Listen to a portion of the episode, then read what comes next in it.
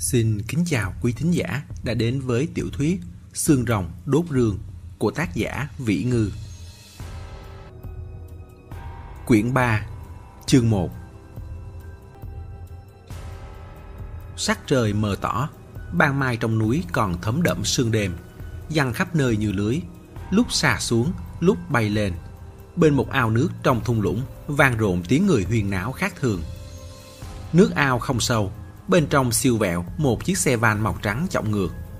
Không ít người đứng trên bờ nước, người kéo thừng, người đẩy xà bèn xuống nước. Còn có người bơi từ dưới thân xe ra, loạt xoạt đưa tay lau nước trên mặt. Mạnh Kinh Tùng ngồi xổm trên vách đá trên cao, đưa tay lần sờ vết bánh xe trên mặt đất. Mép vách ẩm bùng, vết bánh xe vô cùng rõ ràng. Xe hẳn là đã mất khống chế từ nơi này, lao xuống ao nước cách vài mét bên dưới. Sau đó giữ tư thế lật ngược như thế, chờ họ chạy tới. Rơi từ độ cao này xuống thì có bị lật xe cũng không gặp thương tổn gì lớn. Huống hồ đã xác nhận được rằng trong xe không có ai. Người đi đâu hết rồi? Là Bạch Thủy Tiêu như ý hay là thiên từ đắc thủ? Nhưng nếu là thiên từ chiếm thế thượng phong thì tại sao lại không tìm cách liên lạc với họ? Mạnh Kinh Tùng cao mày. Trước đó hắn chỉ hơi không yên lòng.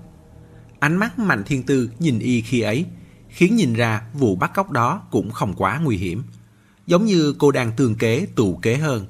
Bởi vậy nên y không gấp gáp cứu người mà cố gắng phối hợp, yên lặng theo dõi diễn biến. Mãi đến khi Liễu Quang Quốc báo, điểm đỏ trên màn hình theo dõi đã bất động hồi lâu.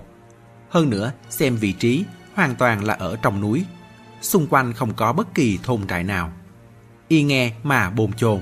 Lúc này nỗi lo âu mới dần lên men. Phía sau vang lên tiếng bước chân quen thuộc. Mạnh Kinh Tùng chà chà ngón tay, thổi bụi trong lòng bàn tay đứng lên. Thế nào? Người tới là Liễu quảng Quốc. Y bồn tẩu cả một đêm, mặt mày sưng phù, dưới mắt cũng thâm xanh. Đã tìm kiếm xung quanh, phát hiện được vài vết chân trong bụi cỏ, nhưng không có giá trị gì. Căn bản là không nhìn ra đi về hướng nào. Mạnh Kinh Tùng ừ một tiếng, ý bảo gã tiếp tục. Bạch Thủy Tiêu có hai nơi ở, một căn hộ ở huyện Long Sơn, nhà cũ thì ở trại Lạp Khoa. Hai nơi đó chúng tôi đều đã tới, không có người. Cô ta hẳn còn có chốn dừng chân khác. Hỏi hàng xóm đều nói là không gặp cô ta thường xuyên lắm. Cũng chưa từng thấy cô ta có bạn bè qua lại nào. Điều này thực ra cũng nằm trong dự liệu. Bạch Thủy Tiêu là kẻ xảo quyệt đến vậy kia mà. Mạnh Kinh Tùng có phần bực dọc. Không còn gì khác. Người được mời tới ăn bữa cơm chúng ta mời mà chỉ biết có chừng đó về cô ta thôi. Lạc hoa đồng nữ kỳ thực hơi đặc biệt. Không có thành thế lớn như đi chân hay thần tự đầu. Về mặt bản chất thì chỉ là những cô gái bơ vơ xì dại, được thần động phù hộ có chút bản lĩnh vượt trội hơn người.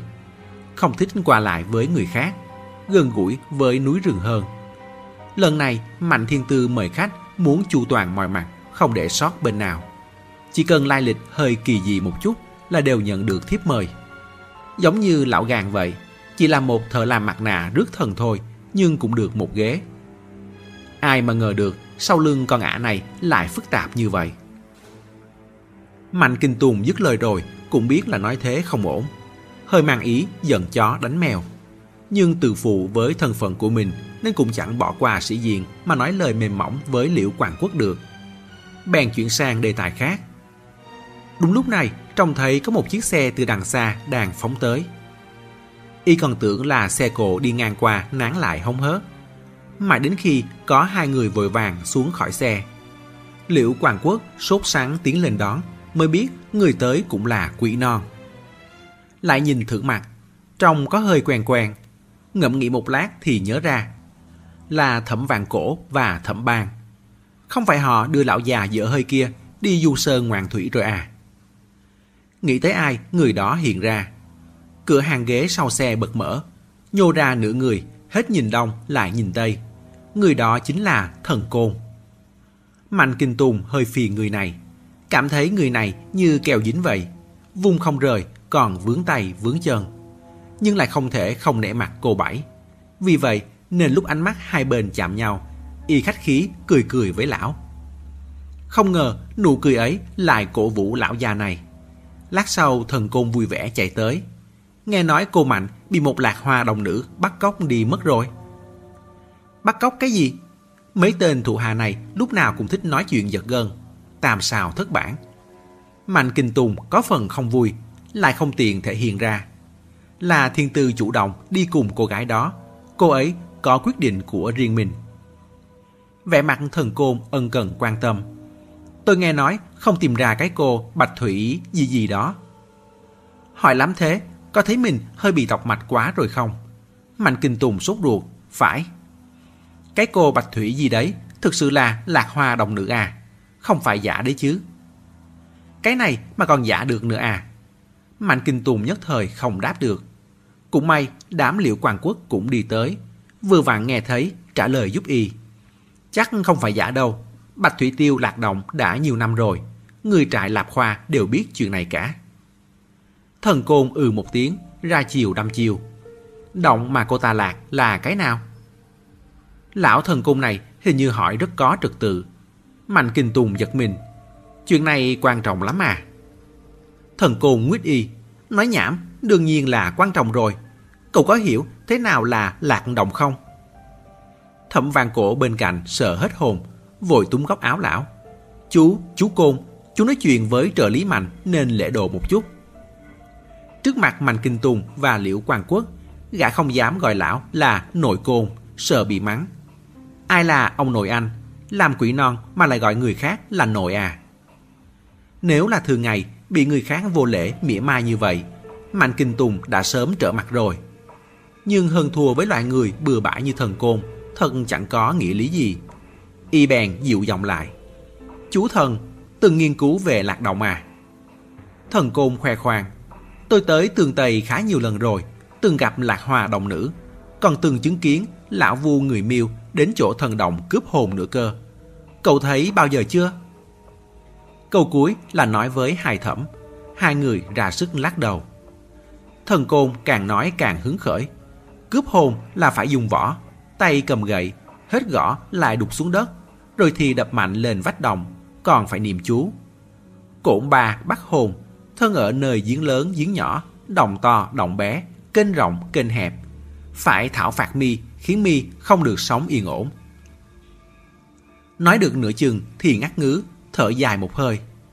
Không xong rồi, trí nhớ không rõ ràng nữa rồi. Thế mới nói trí nhớ tốt chẳng bằng ngòi bút tôi. May mà tôi có ghi lại trong sổ. Đoạn đó dài lắm, đợi tôi về lật tìm xem. Mạnh Kinh Tùng mở cờ trong bụng. Kỳ thực, quỷ non không hiểu biết nhiều lắm về lạc động. Lật qua lật lại cũng chỉ có vài câu qua loa trong sách bách khoa. Nhưng những lời thần côn nói quả thật nghe có vẻ khá chuyên nghiệp. Y bắt đầu khách khí. Tại sao chú lại cảm thấy cái đồng bạch thủy tiêu lạc rất quan trọng? Thần côn đáp, rõ ràng thế còn gì? Nếu cô ta đúng là lạc hoa đồng nữ, thì chuyện cô ta làm đều là nghe thần đồng sai bảo. Lạc đồng tiếng miêu gọi là gì? Anh có biết không? Xem chừng mấy người này đều không hiểu. Thần côn giơ tay biểu thị số 2. Hai cách gọi, một là cổn ba, ý nghĩa rất rõ ràng là hồn rời mất trong đồng. Còn một cách gọi khác là trạo đỉnh bạc lược. Nghĩa của cách gọi này rất thâm sâu, biểu trưng cho trời lòng đất lỡ. Nói vậy, Mạnh Kinh Tùng vẫn ổn, nhưng đám liễu quan quốc thì hoàn toàn ngơ ngác. Thần côn thở dài, cảm thấy giao tiếp với người thiếu học thức thật sự quá mệt mỏi. Trời lòng đất lỡ ở đây ý là người đi sang thế giới bên kia. Cậu nghĩ mà xem, trời lòng rồi không còn là bầu trời trước đó nữa. Đất lỡ rồi, cậu cũng ngã oạch xuống. Thế giới của cậu có còn là thế giới ban đầu không? Thẩm bang gãi đầu. Theo nghĩa rộng thì thế giới vẫn là thế giới đó. Nhưng theo nghĩa hẹp, lấy con người làm trung tâm, thì thế giới nhỏ quanh người quả thực là có thay đổi. Ai thèm quan tâm nghĩa rộng nghĩa hẹp gì chứ? Thần Côn tiếp tục đỉnh đạt nói. Như cái lạc động không phải là cơ thể mà là hồn phách, là tâm linh. Bởi vậy nên trảo đỉnh bạc nhược, ý là hồn rơi vào thế giới bên kia. Cô gái đó rất khó giao tiếp với người thường. Thứ giao tiếp với cô ta là một thế lực khác mà người thường không nhìn thấy, không sờ được, cũng không tiếp xúc được. Liễu Quang Quốc nghe mà giật mình. Trong truyền thuyết, hình như lạc hoa đồng nữ đúng là rất khó giao tiếp với người bình thường. Hàng ngày đọc thoại, lúc khóc, lúc cười. Nói chung là đắm chìm trong thế giới của mình không cách nào thoát ra. Trong mắt người ngoài thì chính là thất hồn lạc phách. Hoặc nói tận hơn chút thì là bị điên, bị dại rồi. Giao tiếp với thế lực siêu hình nào đó không nhìn thấy. Lòng tóc liệu quan quốc dựng đứng cả lên, nhìn quanh, nhìn quốc. Cứ cảm thấy như có một luồng khí lạnh đang muốn bò lên người mình. Mạnh Kinh Tùng mặt không đổi sắc. Ý chú là Bạch Thủy Tiêu bị một thế lực thần động kỳ quái nào đó bày mưu đặt kế. Thần Côn xòe hai tay ra. Tôi đâu có nói vậy. Chọn từ nói ra cẩn thận chút đi. Tôi chỉ nói là nếu Bạch Thủy Tiêu không phải giả mạo mà là một lạc hoa đồng nữ thật thì việc cô ta làm đều là vì thần động, không còn ai khác. Bởi vì trong mắt cô ta, căn bản đều chẳng là cái thá gì. Ông trời bảo cô ta làm việc, cô ta cũng phớt lờ. Dừng một chút lại bổ sung. Còn nữa, thần động chỉ là một cách gọi quen nếp mà thôi. Người miêu không giống người Hán. Trong văn hóa của họ không phân biệt quỷ thần, thần ma, tiền tổ. Miễn là thế lực siêu phàm, bất kể nó có phải thần thánh hay không, họ đều gọi là thần hết. Bởi vậy nên thần động không phải là kiểu thần tiên mà cậu nghĩ đâu. Gọi là quỷ động cũng chẳng sao. Dù sao, cũng chính là loại thế lực mà họ không lý giải được. Cố gắng tồn kín, không đồng chạm gì đến. Phải nói thế nào nhỉ? Bị dồn ép thì cũng dám đi thảo phạt, đi chiến đấu đấy. Nhưng đấu không lại thì chỉ có thể cúi đầu cam chịu số phận mà thôi. Không giống với người Hán. Trong văn hóa người Hán, bái thổ địa, kính thành hoàng. Song xưa nay chưa từng thấy có ai lập đội cầm dao cầm gậy đi đánh đấm thần linh bao giờ. Thần côn hơi thất thần. Ừ, nhận thức về quỷ thần của người miêu thú vị đấy, rất thú vị.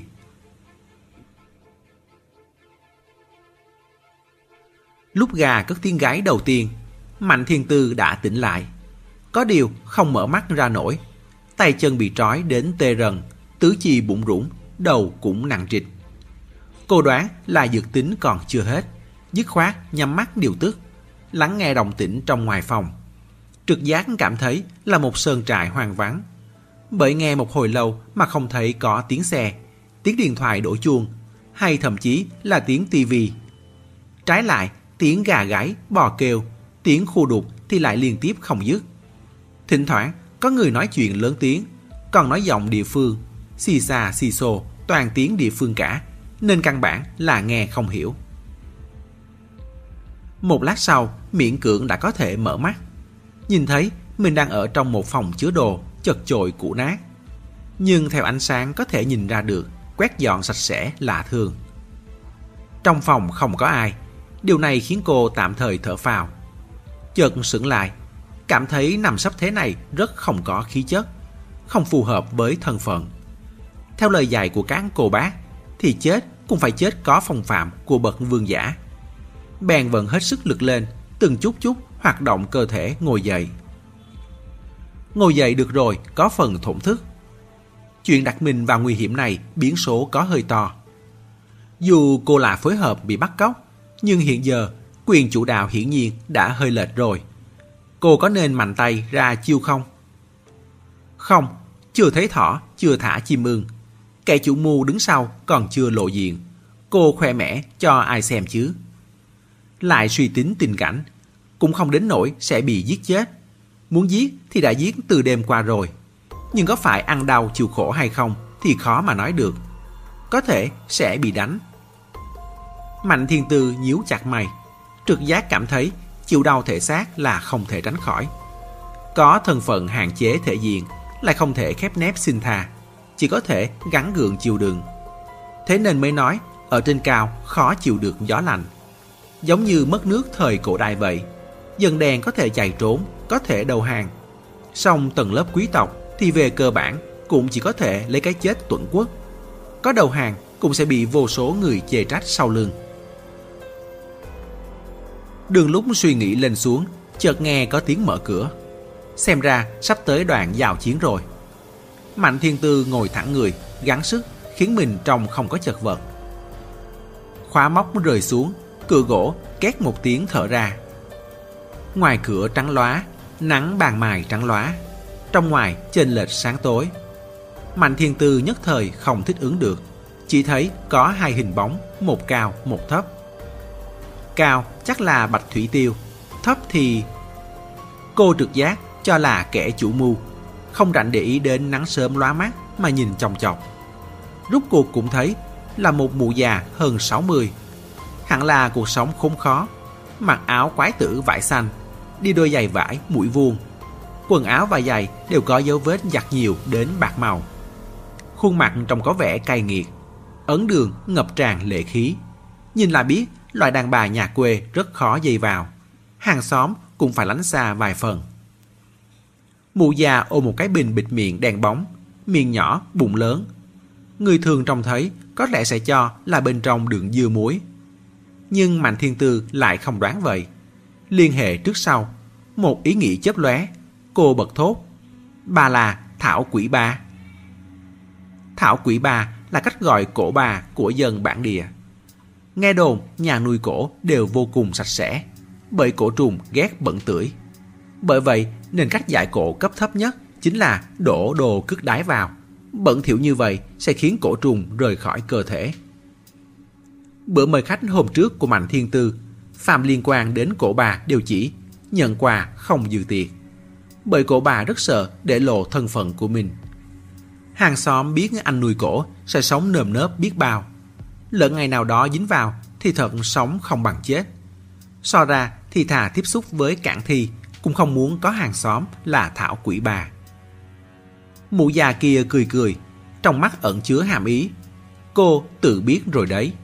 Hiển nhiên là ngầm thừa nhận. Mạnh thiên tư cũng mỉm cười, trong lòng thầm mắng. Tặng quà thật đúng là để nuôi chó rồi.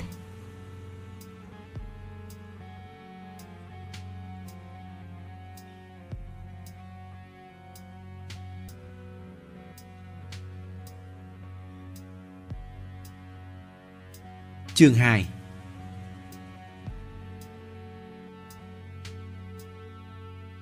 Có điều, giữa người với người vẫn luôn có sự cao thấp về khí chất, khí thế. Mạnh thiên tư trực giác, cổ bà này thấp hàng hơn Bạch Thủy Tiêu. Nói bà ta là kẻ chủ mưu là đề cao quá rồi. Cô nhìn lại về phía Bạch Thủy Tiêu. Vết cào của cọp ngựa hẳn không làm giả được. Nhưng vết dao kia là chính cô chém phải không? Bạch Thủy Tiêu cũng rất sảng khoái. Đúng vậy, hôm đó không may, tránh được quỷ non truy lùng, lại đụng phải bầy cọp ngựa. Thần bất do kỹ, treo lên cây thoát thân. Ai ngờ, tên gian luyện kia lại nhiều chuyện vậy tìm tới. Dù sao cũng sẽ bị phát hiện, mà một khi bị phát hiện thì sẽ rất khó thoát khỏi tình nghi. Bèn hạ quyết tâm chém mình hài nhát. Cũng may là xuống tay như vậy, vết thương toàn thân chảy máu ở những cấp độ rất khác nhau bác sĩ am hiểu có thể nhìn ra được vết thương cũ mới. Nhưng gian luyện thì không chuyên nghiệp như vậy. Hơn nữa, lúc cô ta được đưa tới Vân Mộng Phong thì cũng đã qua gần một đêm. Còn mới hơn nữa cũng thành cũ. Ông trời cũng tốt bụng. Không lâu sau khi được gian luyện cứu về thì đổ mưa. Có mưa to cò rửa, mọi vết tích đều không thể tra tìm được nữa. Mạnh Thiên Tư làm động tác giải giải, nhắc nhở Bạch Thủy Tiêu rằng mình cũng có khả năng thoát được. Dù sao, tôi cũng rơi vào tay cô rồi, thế nên mới nói, cô trăm phương nghìn kế như vậy là có mưu đồ gì? Bạch Thủy Tiêu ngồi xổm xuống, mắt ngang với tầm mắt cô. Cô nói trước cho tôi biết đã, tới tương Tây là để làm gì? Mạnh Thiên Tư giật mình, nghĩ tới bài kệ chữ nhỏ màu đỏ ống dưới ngọn lửa của mắt lửa nhận hình. Chẳng lẽ tất cả mọi chuyện đúng thật là vì túi mật núi. Cô cố ý chuyển chủ đề sang hướng khác. Tương Tây có trạm non quê mà. Tôi thân là gia chủ, tới thăm thú một vòng, giao lưu cảm tình với thuộc hạ, thì liên quan gì tới cô? Bạch Thủy Tiêu nhìn cô chằm chằm một hồi, từ kể rằng tóe ra mấy chữ. Cô nói dối. Xem ra cô ta quả thật có biết gì đó. Mạnh Thiên Tư cười rạng rỡ. Tôi có cơ nghiệp ở đây, qua đây đếm của cũng là nói dối. Vậy cô nói xem, tôi tới đây làm gì? Bạch Thủy Tiêu cũng không cắn câu, đáp rất sâu xa. Cô sẽ nói ra thôi. Dứt lời, lùi ra sau. Như đã thương lượng từ trước, mụ già ôm vò bước lên một bước rồi ngồi xổm xuống. Trình trọng đặt cái vò lên mặt đất, hai tay xoa xoa bên thân rồi mới mở nắp. Có lẽ là để tạo áp lực tâm lý cho cô. Động tác rất chậm, trước cởi ghim vải lại chậm rãi xoay nắp. Mạnh thiên tư hừ mũi, vậy mà lại rất sốt ruột. Bớt làm ra vẻ đi, đều là người biết nghề cả. Ai mà chẳng biết ai chứ. Bà mở chậm nữa, trong vò sẽ bay ra rồng được chắc. Nhanh lên đi, một hơi thở chia ra hai ngụm khí làm gì. Mụ già bị cô nói cho đỏ mặt, hơi tức giận. Có điều động tác đúng là nhanh lên. Nắp vò mở ra rồi, mới đầu chẳng có tiếng động gì. Trùng hợp là bên ngoài cũng yên lặng trong chốc lát. Có lẽ là vì mặt trời đã lên cao, gà đang nghỉ ngơi, trâu cũng xuống ruộng rồi, chỉ còn lại tiếng đồ bạc đập gõ. Lúc lúc lại một tiếng rất nhịp nhàng. Ba người trong phòng không hẹn mà cùng nín thở. Trong vò vang lên tiếng sột soạt như một đám vuốt nhỏ xíu dày đặc đang cào lên vách vò. Sau đó, một cái đầu côn trùng màu nâu bóng loáng, thầm thà thầm thục, thọ lên mép vò. Bất kể là đầu người hay đầu trùng thì đều có tỷ lệ nhất định với cơ thể. Con trùng này nhìn đầu là biết không lớn, nhỏ mà độc, rất hợp với hình tượng của cổ trùng. Người trong nghề đều biết cổ trùng là nhiều loại trùng độc bỏ chung vào một vò để chúng tàn sát, cắn nuốt lẫn nhau. Còn sống sót cuối cùng chân chính làm vương là cổ. Mà trải qua một ngày một đêm chém giết, cơ thể, hình dạng của con cuối cùng thành cổ đó đã không còn giống như lúc đầu. Bởi vậy nên đến Mạnh Thiên Tư cũng không nói rõ được con vật bò lên mép vò là con gì. Chiều dài và số chân có hơi giống con rết. Hình thể lại như mềm mập như con dung. Hai con mắt căng và dẹt, to bằng hạt vừng, há miệng ra. Hai hàng răng trên dưới giống như những mũi kim rậm rạp xếp thành hàng. Mạnh thiên tư lạnh lùng nhìn con trùng bò bên ngoài thân vò. Chỗ đi qua đều đã lại vệt nước giải, nhạt màu, lại óng ánh. Mụ già kia nhìn Mạnh Thiên Tư, cười như không cười. Nếu cô Mạnh đã biết nghề thì tôi cũng không dài dòng nữa. Thả cổ có hai loại minh ám. Ám cổ là cô đến chỗ tôi ngồi, ăn cơm, uống trà. Bản thân mình còn chưa phát hiện ra, đã dẫn cổ lên thân rồi. Minh cổ là không giấu giếm, quang minh chính đại. Bạch Thư Nhi nói, cô Mạnh là người có thân phận. Chúng tôi phải tôn trọng một chút, đứng đắn mà thả. Mạnh Thiên Tư nói, không dài dòng mà còn lắm lời vậy. Thế lúc bà dài dòng chắc chết người luôn quá. Mỗi lần mụ già kia muốn khoe khoang thủ đoạn của mình đều bị cô móc mỉa. Có hơi không kìm được lửa giận. Đang định vặt lại thì Bạch Thủy Tiêu chen lời. Bà, Điền Miêu, phí lời với cô ta làm gì? Đợi đến lúc xong việc rồi, cô ta còn chẳng phải là cọng rơm khô cho bà muốn bệnh thế nào thì bệnh thế ấy hay sao? Bà Điền Miêu thu lại cơn tức. Từ trong ống tay áo kéo ra một cái lá xanh biếc.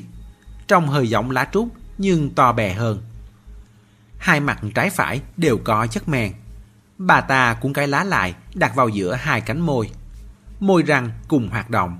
Vừa bập vừa mài phát ra những tiếng nhỏ vụn khiến người ta vô cùng không thoải mái. Nghe còn rất giống tiếng con trùng cào vuốt lên vách ban nãy khi còn trong vò. Kể cũng là con trùng vốn đang làm ổ dưới mép đáy vò. Lúc cuồng lúc xoắn như đang duỗi chân ưỡn lưng. Âm thanh này vừa vang lên, bỗng dưng có phương hướng, quay đầu chuyển thân, bò về phía Mạnh Thiên Tư. Đây là còi trùng. Mạnh Thiên Tư coi Bạch Thủy Tiêu và bà Điền Miêu như người trong suốt, buông lời với cổ trùng. Bảo mày tới là mày tới thật, mày không muốn sống nữa phải không? Tiếng coi trùng vẫn đang tiếp tục. Sau thân trùng kéo vệt càng lúc càng dài. Khóe miệng Bạch Thủy Tiêu khẽ nhếch lên một nụ cười khinh miệt. Mạnh Thiên Tư vẫn chưa hết hy vọng. Mày có biết tao là ai không? Mày dám cắn tao thật đấy à? Bạch Thủy Tiêu chê cô ồn ào. Cô Mạnh, cô tỉnh táo lại đi. Con súc sinh này không hiểu tiếng người. Không biết cô vừa có tiền vừa có thế đâu. Vừa dứt lời, chỉ thấy sắc mặt Mạnh Thiên Tư sầm xuống, nụ cười vụt tắt. Ngước mắt lên, lạnh lùng nói. Chưa chắc, tôi cảm thấy có đôi lúc súc sinh còn biết điều hơn vài người đó. Nói đoạn, răng mài nghiến một cái lên môi, phi một tiếng phun ra một miếng nước bọt dính máu, chặn lại đúng trước mặt con trùng. Có mấy giọt nước bọt còn văng lên người con trùng. Con trùng chớp mắt, cứng ngắc bất động. Bà Điền Miêu thoáng sửng sốt, dừng huýt coi trùng. Đang định chạy qua xem. Con trùng đột nhiên co thân lại như dung. Kế đó dừng đứng dậy. Rất giống với cụm từ kinh hại quá độ nhảy dựng lên hay được miêu tả trong truyền. Đáng tiếc, đứng thẳng đi lại không phải nghề của nó. Giây tiếp theo lại đổ ngược ngã xuống, bùng hướng lên trên. Cỡ 10 cái chân trọng vỏ quơ loạn. Trận quơ này cũng không duy trì quá lâu. Con trùng nhanh chóng lật người lại, cuốn quýt xoay quanh như một con ruồi không đầu. Phía trước chỗ Mạnh Thiên Tư đã trở thành cấm địa. Trái phải dường như cũng không an toàn. Sau cùng quay đầu lại tại chỗ, chạy thẳng về phía cái vò. Mỗi bước dưới chân đều như gắn phòng hỏa luân, vội vã khua khua di chuyển, như nung như nấu, liên tục không ngừng. Trong chớp mắt đã bò vào vò. Chuyện xảy ra quá nhanh, hoặc giả là con trùng rút lui quá lanh lẹ. Bà Điền Miêu nhất thời không phản ứng lại được. Hoàng hùng lại rồi cũng cuốn lên. Vội ngồi xổm xuống bên vò, đưa tay vỗ vỗ thân vò. Lại nắm mép vò lắc qua lắc lại, thấp giọng gọi. Tiểu lượng, tiểu lượng. Quan hệ giữa cổ bà và cổ trùng vừa gần gũi vừa vi diệu. Vì để củng cố thêm cho mối liên hệ giữa hai bên, không ít cổ bà còn đặt tên cho cổ trùng, đại loại như A Hoa, Thiết Đầu. Mạnh Thiên Tư giả bộ kinh ngạc. Ơ, hóa ra nó có thể bò nhanh vậy cơ à. Ban nãy lề mà lề mề cho ai xem thế. Quả nhiên, chủ nào tớ nấy. Công không xòe đuôi, các người lại tưởng tôi là gà rừng. Bà Điền Miêu vừa tức vừa cuốn. Cô đã làm gì? Mạnh Thiên Tư cười khẩy, không để ý tới bà ta. Bà Điền Miêu sợ cổ trung mình khổ cực mãi mới có được xảy ra sơ suất. Trong lúc nóng nảy, thò tay tóm lấy vai cô. Tôi hỏi cô đấy, cô cầm rồi hả? Tay vừa chạm tới áo cô, trong mắt Mạnh Thiên Tư như lóe lên ánh điện. Ánh mắt sắc bén vô cùng, quát. Nơi này là miền núi, quỷ non là vua. Một con trùng cũng biết không được chọc vào tôi. Bà là ai? Ăn gàn chó nào mà dám mó vào tôi? Bà Điền Miêu tuy cay nghiệt chanh chua, nhưng cũng chỉ là thượng đội hà đạp. Mạnh thiên tư bề vệ lên một cái là lòng bà ta sợ ngay. Tay sững lại giữa không trung, vậy mà lại không dám đụng vào vai cô thật. Mạnh thiên tư không đếm xỉa đến, mắng một người là mắng, mắng hai người cũng là mắng.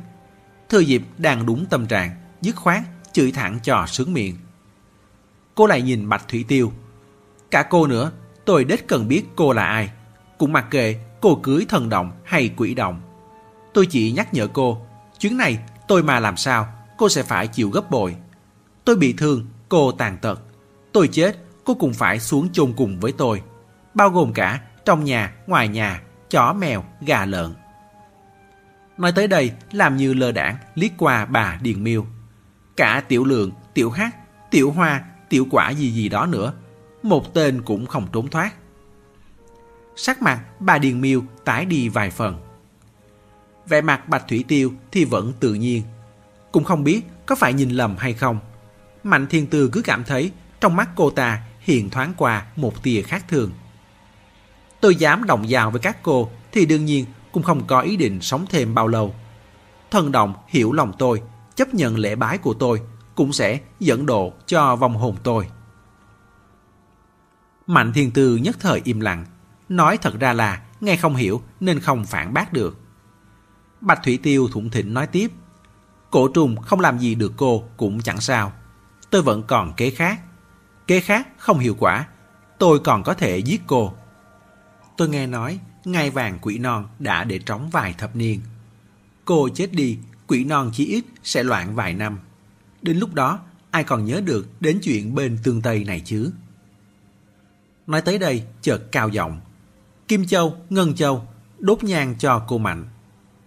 Bên ngoài, có hai người lần lượt lên tiếng đáp. Giọng nghe lanh lảnh, còn mang vẻ non nớt. Sự thực cũng là vậy. Tiến vào là hai cô bé, giỏi lắm, chỉ mới 12, 13. Ngoại hình đều vừa đen vừa gầy. Mỗi người ôm bốn năm cái que cao bằng một người. Mạnh Thiên Tư thấy rõ rồi, trong lòng trầm xuống.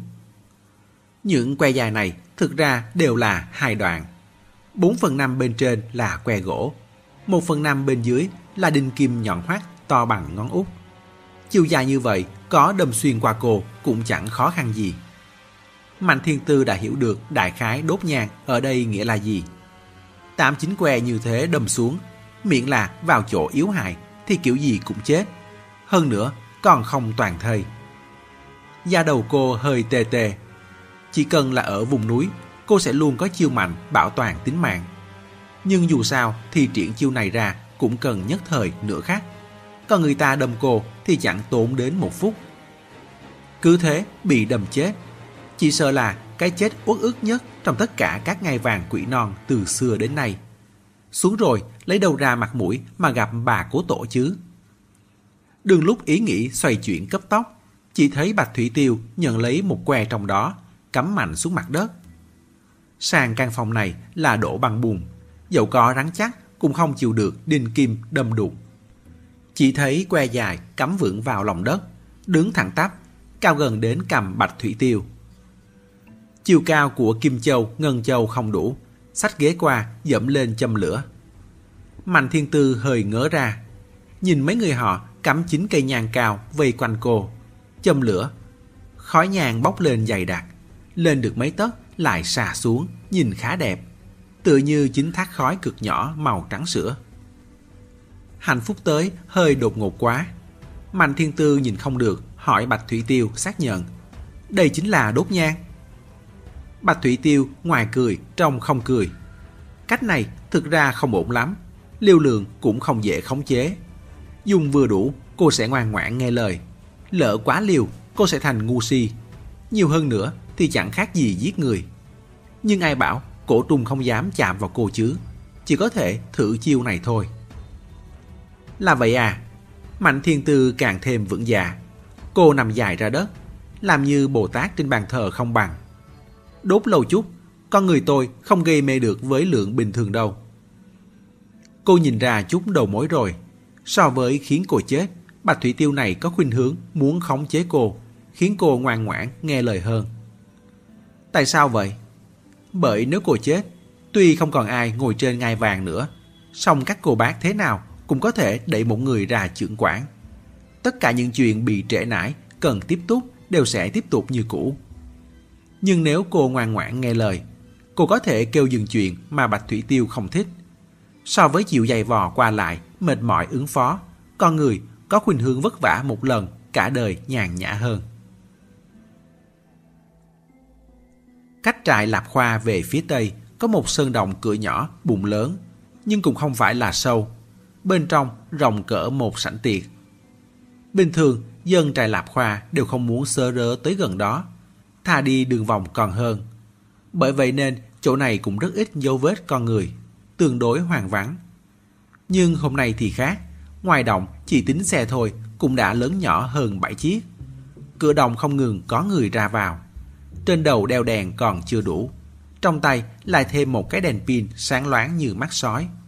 Có người còn cầm máy ảnh cảm ứng nhiệt, dụng cụ dò tìm kim loại. Nơi tiếng người huyên náo, ánh đèn điện ngang ngang dọc dọc, chiếu vào đồng lớn tối tăm chẳng khác nào đèn tụ sân khấu. Không ít dân trại phấn khích chạy tới hóng hớt. Gái trai già trẻ đều đủ cả. Gái ở đây là chỉ các bà lão. Trong đó không có gái đôi mươi nàng dâu trẻ. Đến cả bé gái cũng không có. Cho thấy dân trại dè chừng chuyện lạc động đến mức nào. Có một ông già hỏi nữa, hồng dắt tẩu thuốc, miệng bô bô thứ tiếng phổ thông sức sẹo. Khoa chân múa tay trước mặt đám người mạnh kinh tùng, nói đến tùng tóe mưa xuân. Tôi biết, tôi biết, cô nhóc họ bạch, rất đẹp, rất đẹp, được thần động nhìn trúng, chính là động này. Ông ta chỉ vào cửa động, kích động đến đỏ ửng mặt già. Trong đỏ còn chồng chéo gân xanh. Con bé đi về phía động này, lúc đó trong động thổi ra một trận gió vù vù. Ông già hỏi nữa, rất có khát khao biểu diễn, còn phòng má thổi hơi bắt chước hiệu quả của gió. ập thẳng tới, thổi trúng cô nhóc họ bạch. Con bé rùng mình một cái, bước đi cũng liêu xiêu, mắt cũng mờ mịt, tóc cũng xõa bung ra, dài cũng rất mất một chiếc, lão đà lão đảo đi về nhà. Cô nhóc này không có thầy U, chỉ có bà ngoại. Bà ngoại khóc ngất, giết dê đầu đàn, mời lão vù tới cướp hồn. Lão Vu khai đàn ở đây, bận rộn cả buổi mà thần động không đồng ý. Vợ vào tay rồi, không chịu nhả ra. Thế là xong. Một cô bé đang yên đang lành, cứ thế mà chờ chết thôi. Ông ta chép miệng, vẻ mặt tiếc hận, đồng thời lại cảm thấy kiều hãnh gấp bội vì mình có thể định đạt nói trước mặt đám người ngoài này.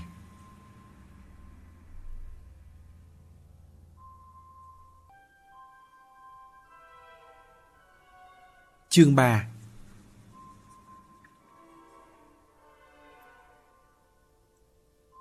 Mạnh Kinh Tùng cảm thấy lời ông già này quá khoa trương, cũng không để vào đâu. Phần phó Liễu Quang Quốc tiếp tục hỏi thăm dân trại. Bản thân thì rùng người xuống chui vào động. Trong động toàn người là người, còn có trang thiết bị và dây kéo. Mạnh Kinh Tùng nhất thời không nắm được trọng điểm, không biết nên đi về phía nào. Đang lưỡng lự thì khu đóng bước vội lên đón, vội vàng báo cáo với y. Trợ lý Mạnh đã kiểm tra mọi góc, còn có anh em leo lên trên xem xét, đều không có gì khác thường. Mạnh Kinh Tùng không yên lòng, vừa nghe vừa ừ à, mắt liếc ra xung quanh. Chợt trông thấy thần côn. Giữa cả đám người bận rộn, lão thật đúng là hạt giữa bầy gà, bắt mắt dễ thấy nhất.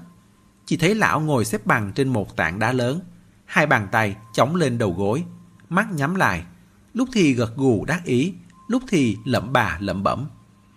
Thẩm bang và thẩm vàng cổ thì y như ông hầm ông hừ, đứng hai bên lão, thỉnh thoảng giúp người khác chuyển đồ kéo dây. Chẳng lẽ lão già này có chỗ nào hơn người? Mạnh Kinh Tùng sinh lòng nghi hoặc, vẫy vẫy tay với thẩm bang. Thẩm bang chạy vội qua, động tác lanh lẹ như khỉ. Mạnh Kinh Tùng trỏ vào thần côn. Ông ta đang lẩm bẩm gì thế? À, chú ấy bảo là không chừng mọi người đều bị che mắt rồi. Bạch Thủy Tiêu lừa dối người trong trại. Cô ta hẳn không lạc động ở đây. Mạnh Kinh Tùng ngỡ người. Dựa vào đâu mà nói như vậy? Có chứng cứ gì không? Vẻ mặt thẩm bàn khó xử, cảm thấy nói không nên lời. Đây cũng là lý do vì sao gã không báo cáo ngay lập tức. Chú ấy nói Chú ấy dùng tâm cảm nhận, trong lòng không có chập chờn gì, bởi vậy nên cái động này không có gì đặc biệt hết. Lý do chó má gì vậy? Mạnh Kinh Tùng phát cáo. Nhưng kể ra cũng kỳ, sau khi xua thẩm ban đi, lý do này cứ quẩn đi quẩn lại trong đầu y. Lại nghĩ tới lời khu đóng nói trước đó, càng thấy lời này có lý. Bạch Thủy Tiêu nói dối như cuội, mặt ngoài và bên trong chênh lệch nhau quá lớn. Bất kỳ tin tức nào của cô ta đều cần chứng thực nhiều lần, không thể dễ dàng tin vào. Y ra khỏi động, vẫy tay với ông già hỏi nữa. Ông già kia cảm thấy hãnh diện hết sức. Lúc đi tới, bước chân như đạp gió, vẻ mặt kiêu ngạo. Mạnh Kinh Tùng hỏi ông ta, lúc Bạch Thủy Tiêu trúng gió lạc động ở đây, có ai khác nhìn thấy không? Ông già xua tay, không có, thần đồng lén lút làm, sao có thể để người khác nhìn thấy? Vậy sao các ông biết là cái động này? Tìm được một chiếc giày ở trước cửa động này. Về sau cô nhóc họ Bạch cũng nói là ở đây. Không ai khác nhìn thấy, tự mình nói ra. Giày có khi nào cũng là tự mình cởi ra để đây không? Mạnh Kinh Tùng trầm ngâm một lúc. Trước đó cô ta còn bình thường. Chính là từ sau ngày đó thì không giống như trước nữa. Ông già hỏi nữa, gật đầu như giả tỏi. Đúng, đúng. Dừng lại một chút, lại bổ sung. Bà ngoại con bé cũng nói, lúc tiện nó đi vẫn còn bình thường. Tiện cô ta đi. Đi đâu? Mạnh Kinh Tùng nghe không hiểu. Ông già hăng say giải thích. Nhà bà ngoại còn bé ở dốc cũ. Chuyến ấy nó phải đi thăm người thân bà ngoại. Lúc đi vẫn bình thường. Lúc bà ngoại tiện nó đi, nó cũng vẫn bình thường cơ mà lúc trở lại trại thì đã hỏng. Mạnh Kinh Tùng cảm thấy đã có chút đầu mối. Y lại nhìn về phía cửa động. Động này cách trại các ông gần như vậy. Trước bà Thủy Tiêu có cô gái nào khác từng lạc động không? Không có. Ông già lại hưng phấn. Chúng tôi đều chưa từng nghe nói tới lạc động. Là lão vu bà ngoại con bé nói phải đánh nhau với thần động cướp hồn, chúng tôi mới biết. Mọi người vây xem đều rất ngạc nhiên. Sau đó không cướp được, bà ngoại nó khóc đến ngã cả xuống. Vậy giờ thì sao? Bà ngoại cô ta đâu? Chết rồi, chết mùa đông năm ngoái, già rồi, không vượt qua được. Một người già mà còn khóc đến ngã xuống, đúng là thật lòng thật dạ. Khả năng hợp mưu diễn kịch với Bạch Thủy Tiêu không lớn. Xem ra, Bạch Thủy Tiêu đã gặp chuyện không may trên đoạn đường từ dốc cũ về trại Lạp Khoa. Dốc cũ ở đâu? Câu này quá thử thách đối với khả năng địa lý của ông già. Ông già há miệng, không biết phải nói từ đâu. Cũng may bên cạnh có quỷ non cơ trí, nhanh chóng lấy bản đồ nơi này ra. Có hai bản, một bản là kiểu thông hành, một bản là của quỷ non. Ông già xem không hiểu thước tỷ lệ, chữ biết cũng có hạn. Tất nhiên là thích bản của quỷ non hơn. Núi là núi, cây là cây, rất dễ nhận biết. Ông ta nhèo mắt, đầu ngón tay sần sùi với móng tay đèn đèn lướt trên mặt bản đồ. Lúc lúc lại kinh ngạc. Ôi, đây có phải là mương đất hố trời không? Á, sông này lúc trời mưa nước lớn lắm. Năm ngoái tôi đi họp chợ, suýt nữa bị nước cuốn mất. Mạnh Kinh Tùng sốt ruột vô cùng, lại không thể thúc giục ông ta. Đang nóng lòng thì đầu ngón tay ông già chọc mạnh hai cái vào một chỗ. Đây, ở đây, hẳn là ở quanh đây. Mạnh Kinh Tùng nhìn theo, trong lòng bốc lên cảm giác dị thường. Ông chắc chứ? Ông già rất tự tin. Tôi sống trong núi mấy chục năm nay rồi. Chính là ở đây. Tim Mạnh Kinh Tùng đập như nổi trống. Không biết có phải mình cả nghĩ quá rồi không? Vị trí ông già chỉ vượt qua cả hai vách rìa lớn nhỏ của dân miêu trong truyền thuyết. Lại cách vị trí hiện thời của ngọn núi treo túi mật trong bản đồ núi rất gần.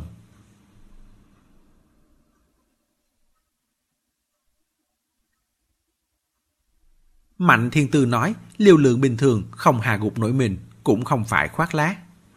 Từ nhỏ, cô đã tiếp thu sự huấn luyện nghiêm khắc của bảy vị cô bác. Ăn vô số thảo dược quý hiếm. Sức chịu đựng khi bị thương của cô tốt hơn người thường. Lành khỏi cũng nhanh hơn. Khả năng tiếp nhận một số khói mê khí độc cũng tốt hơn. Miễn là không phải cả đống bột phấn tinh luyện bất chợt phun về phía cô như đêm qua. nhang cao này là bằng loại cổ mọc vô cùng hiếm thấy của miền núi. Nghe đồn, cổ miêu đa số là dùng cổ trùng. Duy chỉ có cổ tinh là cần dùng đến cổ mọc. Chủ yếu là vì loại thực vật này có tác dụng mê hoặc và làm loạn óc, thao túng được tâm trí con người. Có điều, đúng như lời Bạch Thủy Thiêu nói, liều lượng rất khó khống chế. Hơn nữa, còn tùy vào từng người. Sơ ý một chút là khiến người đó bị ngu dại. Bởi vậy nên chỉ có thể gắng sức càng ít càng tốt. Đốt chậm, phóng chậm. Chính que nhang cao, nhìn thì đáng sợ, song thực ra đều rất nhỏ, lại cháy rất chậm. Đến mãi gần trưa, đợt một mới vật vả đốt xong. Mà đối với Mạnh Thiên Tư mà nói, thì chẳng khác nào mưa bụi chỉ làm ướt được bề mặt. Không thể thấm qua da thịt mà vào đến tim phổi. Mặc dù nhìn mắt cô cũng coi như mờ sương sũng nước, cả người có vẻ ngơ ngẩn. Nhưng đến lúc Bạch Thủy Tiêu tự hỏi, cô là ai? Cô vẫn có thể rất chuẩn xác mà đáp. Bà ngoại cô. Làm Bạch Thủy Tiêu tức điên, sai Kim Châu, Ngân Châu bỏ thêm cho cô hai què nữa. Trại này rất hẻo lánh, trong vòng 10 dặm xung quanh không có hộ gia đình nào. Trước khi trúng khói mê, Mạnh Thiên Tư vừa bị trói vừa bị nhốt, giờ lại còn đốt nhang cao. Có thể nói là ba vòng đảm bảo. Bạch Thủy Tiêu cũng không sợ cô chạy trốn. Dù sao, căn cứ vào phản ứng của đợt một, nhang cao này không đến hoàng hôn sẽ không có hiệu quả gì lớn. Bạch Thủy Tiêu không đủ kiên nhẫn trong giữ bên cạnh. Cuối cùng khóa cửa rồi dẫn Kim Châu, Ngân Châu đi làm việc của mình. Mạnh Thiên Tư ngoài miệng càng rỡ, nhưng trong lòng cũng đang đấu tranh dữ dội. Cứ đốt tiếp như thế, gân cốt của cô sẽ không chịu nổi mất. cô đã bắt đầu xuất hiện ảo giác vụn vặt. Cứ cảm thấy ở chân tường có một đàn kiến nhỏ đang bò lên mặt tường. Lúc thì xếp thành hình chữ nhất, lúc thì xếp thành hình chữ nhân. Nhưng cứ ra chiều rời đi như vậy, cô lại cực kỳ không cam lòng. Đến cả kẻ chủ mưu phía sau là ai cũng không tìm ra. Lại còn khiến gà bay, chó sủa. Thực sự chẳng vinh quang chút nào. Hơn nữa, như thế chẳng phải uổng phí lần thâm nhập vào lòng địch này của cô sao. Thế có khác nào bị bắt cóc chơi không? Cô suy đi nghĩ lại, tâm lý hy vọng vào may mắn chiếm thế thượng phong. Chịu đường chút đi, chờ thêm lát nữa. Biết đâu kẻ chủ mưu thiếu kiên nhẫn sẽ đến gặp cô thì sao? Lại biết đâu Mạnh Kinh Tùng đang trên đường tới rồi. Có y ra tay, cô việc gì phải tốn công. Hơn 4 giờ chiều, mặt trời ngã về Tây, nắng chiều xuyên qua cửa sổ, lòng lên người Mạnh Thiên Tư. Cô mơ màng mở mắt, trông thấy cả người phủ lửa. Nhan cao này thật sự rất lợi hại. Cô ngơ ngẩn biết đây là ảo giác, nhưng lại không ngừng cảm thấy ngọn lửa trên người thật trước mắt. Nhìn không được, đưa tay phủi đi. Phủi phủi mấy cái, lại chuyên tâm vào. Phải biết rằng, người trúng phải khói mê, sợ nhất là chuyên tâm. Trái tim như rễ mầm, vốn phải sinh trưởng ở chỗ thực. Nếu chuyên tâm vào chỗ ảo, thì chính là bị bật góc khỏi hiện thực. Nếu tâm niệm không vững vàng, lại bị người có dụng tâm dẫn dụ, sẽ rất dễ đi theo. Phủi đến nóng nảy, chợt có người đẩy vai cô. Một giọng nam quen tai gọi cô. Cô Mạnh, cô Mạnh. Mạnh Thiên Tư tò mò quay đầu. Quái thật, nhìn thân hình, bả vai, khung xương, rõ ràng là đàn ông. Nhưng cái đầu hắn đỡ trên cổ lại là một quả cầu thịt bóng lộn trắng xứ. Quanh người hắn và giữa không trung đều là những tấm da mặt mỏng dính đang vỗ cánh. Những khuôn mặt này cô đều biết cả. Có Mạnh Kinh Tùng, Tân Từ, Me Lớn, U2, Đường Ngọc Như, thậm chí cả Bạch Thủy Tiêu. Lúc gã trai kia nói chuyện với cô, thường xuyên có một tấm da mặt bay vèo tới. Tấm da dán lên mặt quả cầu thịt, lại về một cái tróc ra bay đi. Tấm da mặt thứ hai lại dán lên. Thế nên nhân vật nói chuyện với cô cứ biến đổi liên tục. Nửa câu trước là U7 nói, nửa câu sau là đổi thành Liễu Quảng Quốc. Hiện giờ là thẩm vạn cổ đang hỏi. Cô Mạnh, cô không sao chứ? Chắc chắn là Bạch Thủy Tiêu, là dở trò gì đây? Cho là cô sẽ bị mảnh khóe này dọa sợ à? Nực cười. Mạnh thiên tư nhíu chặt mày, nghiêng đầu quan sát rìa quay hàm hắn. Rút cuộc cũng nhìn ra đầu mối. Tấm da mặt này là từ từ vén từ cằm lên, sau đó tróc ra bay đi. Người mở miệng lại đổi thành thần côn, dừng ngón tay lên nói với cô. Nào, cô Mạnh, thần trí cô bây giờ đang hơi mơ hồ. Mắt cô nhìn vào ngón tay này của tôi đi. Tôi di chuyển đến đâu, cô nhìn theo đến đó. Tróc ra rồi, tróc ra rồi. Tấm da mặt này lại tróc ra rồi. Mạnh thiên tư nhanh tay nhanh mắt, đưa tay chộp mạnh lên má hắn. Quả nhiên, tấm da này không bay đi nữa. Hốt hoảng, vùng vẫy giải dùa. Mạnh thiên tư cười khẩy để xem mi còn chạy đi đâu. Giang luyện cục mắt, nhìn phần thịt quai hàm bị chộp cho biến dạng của mình. Trong lòng lặng lẽ rủa một câu. Tiên sư. Giang luyện đuổi theo đoạn đường này thật đúng là mệt như chó. Ban đầu, hắn tưởng rằng Bạch Thủy Tiêu là muốn bỏ rơi ba người họ, một mình lái xe đào tẩu. Sau đó lại phát hiện ra, con ả này rất thông minh, Cô ta ngại mục tiêu xe quá lớn. Sau khi kéo Mạnh Thiên Tư xuống xe thì tạo thành một hiện trường giả. Xe ngã vào ao nước, rồi cõng Mạnh Thiên Tư vào rừng. Giả sử tiếp đó là vượt rừng băng núi thì cũng không khó tìm tung tích. Xong, Bạch Thủy Tiêu lại xảo quyệt ở chỗ. Cô ta không chỉ thay đổi đường nhỏ mà còn sử dụng giúp sức. Tỉ như dùng thường trượt khi vượt núi, qua rồi lập tức thu thường. Cô ta qua rất nhanh, nhưng gian luyện lại chỉ có thể leo núi. Lại tỉ như lúc qua sông có đò lạp lạp, còn lợi dụng một vài lối đi hang động. Trong núi thẳm, không tránh khỏi tín hiệu không thông. Cô ta sẽ giấu pháo hiệu đi trước. Pháo hiệu vừa bắn lên trời là có máy kéo tới đón ngay. sau đó lại đổi xe. Nói chung là chuyển qua chuyển lại. Cũng chẳng thể trách quỷ non không tra ra được manh mối. Đến gian luyện, theo sát cả một đường như vậy, còn mất dấu mấy lần. Lộn ra, lộn vào mãi. Đến lúc gà gáy ba lần, rút cuộc mới lần mò ra trại này.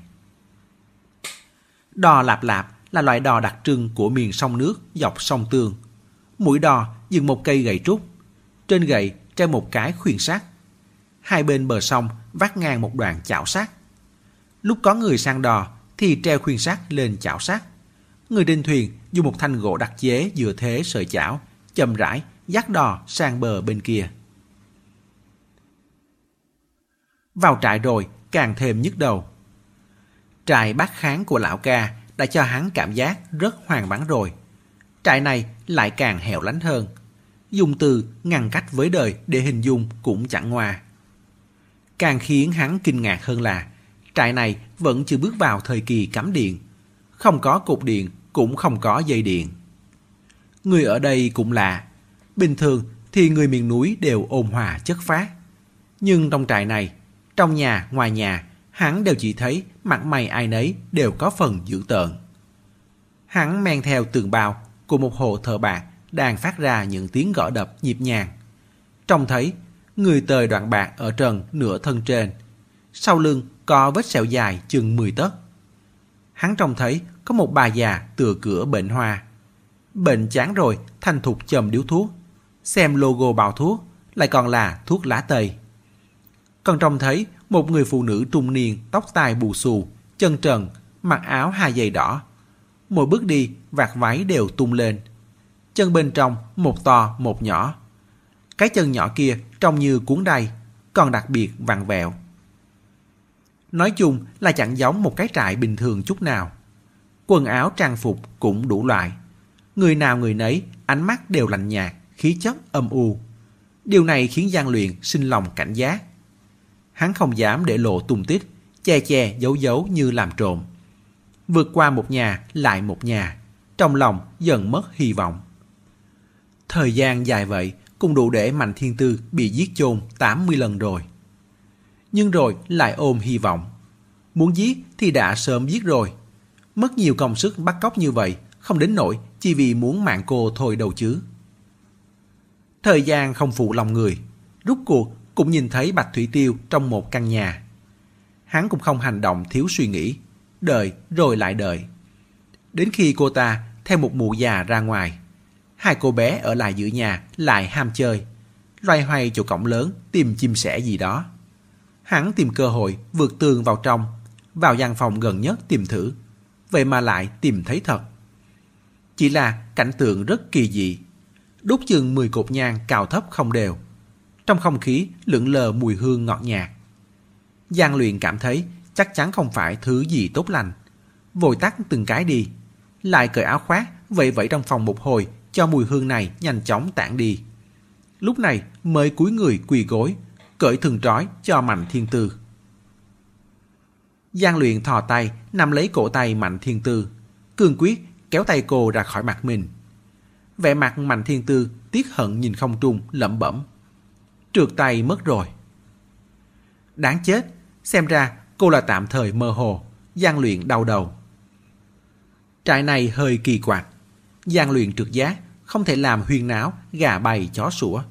Có thể lặng lẽ ra vào không một tiếng động là tốt nhất. Nhưng mang Mạnh Thiên Tư đi thế nào là một vấn đề. Một mình hắn tránh thoát nhiều tai mắt như vậy đã rất trầy trật rồi. Sao mang theo nổi một người điên điên khùng khùng như vậy được? Giang luyện cao mày nhìn Mạnh Thiên Tư. Cô cắn môi, mắt nhìn chằm chằm một chỗ trong không trung. Bỗng ra tay nhanh như chớp, bắt mạnh một cái vào không khí. Ờ, thân thủ còn linh hoạt lắm đấy. Sau đó nhìn chằm chằm nắm tay trống không, cười đến là đắc ý, gần như giàn trá. Đương nhiên Giang Luyện không biết da mặt mình đang liều mạng vùng vẫy, nước mắt giàn dùa trong bàn tay cô. Trong đầu hắn nhanh chóng xoay chuyển ý niệm, nghĩ cách đối phó. Thừa dịp cô xoay người, đi bắt một chỗ không khí khác. Quyết định thật nhanh, bộ thẳng một chưởng xuống gáy cô. Mạnh thiên tư đến rên, cũng không rên được một tiếng, cứ thế mềm oặt ngã xuống. Giang luyện thở phào một hơi, Mang một người không động đậy được, dù sao cũng thuận tiện hơn là mang một người quậy đông nhiễu tây. Hắn nhặt đóng thường tán loạn trên mặt đất, nhét bừa vào lòng, lại lấy diêm trên bàn châm lại nhang lên. Lúc này mới bế cô đi ra. Đóng kín cửa, bấm lại ổ khóa nãy vừa cài. Cố cho tất cả đều nhìn như thường. Vậy nhưng vừa rẽ qua góc nhà, chợt nghe ngoài cổng có tiếng cọt kẹt. Hai cô bé choai choai, vừa cúi đầu bệnh ra mạch, vừa tiến vào. Kết thúc chương 3. Mời quý thính giả tiếp tục theo dõi chương 4 trong audio tiếp theo. Diễn biến gì tiếp theo sẽ xảy ra đây? Mời các bạn đón nghe. Đừng quên đăng ký kênh, bật thông báo để được đón nghe sớm nhất. Còn nếu các bạn thấy hay, thì hãy chia sẻ và donate ủng hộ để có kinh phí duy trì việc đọc. Thông tin donate thì có để ở dưới phần miêu tả. Xin cảm ơn các bạn rất nhiều.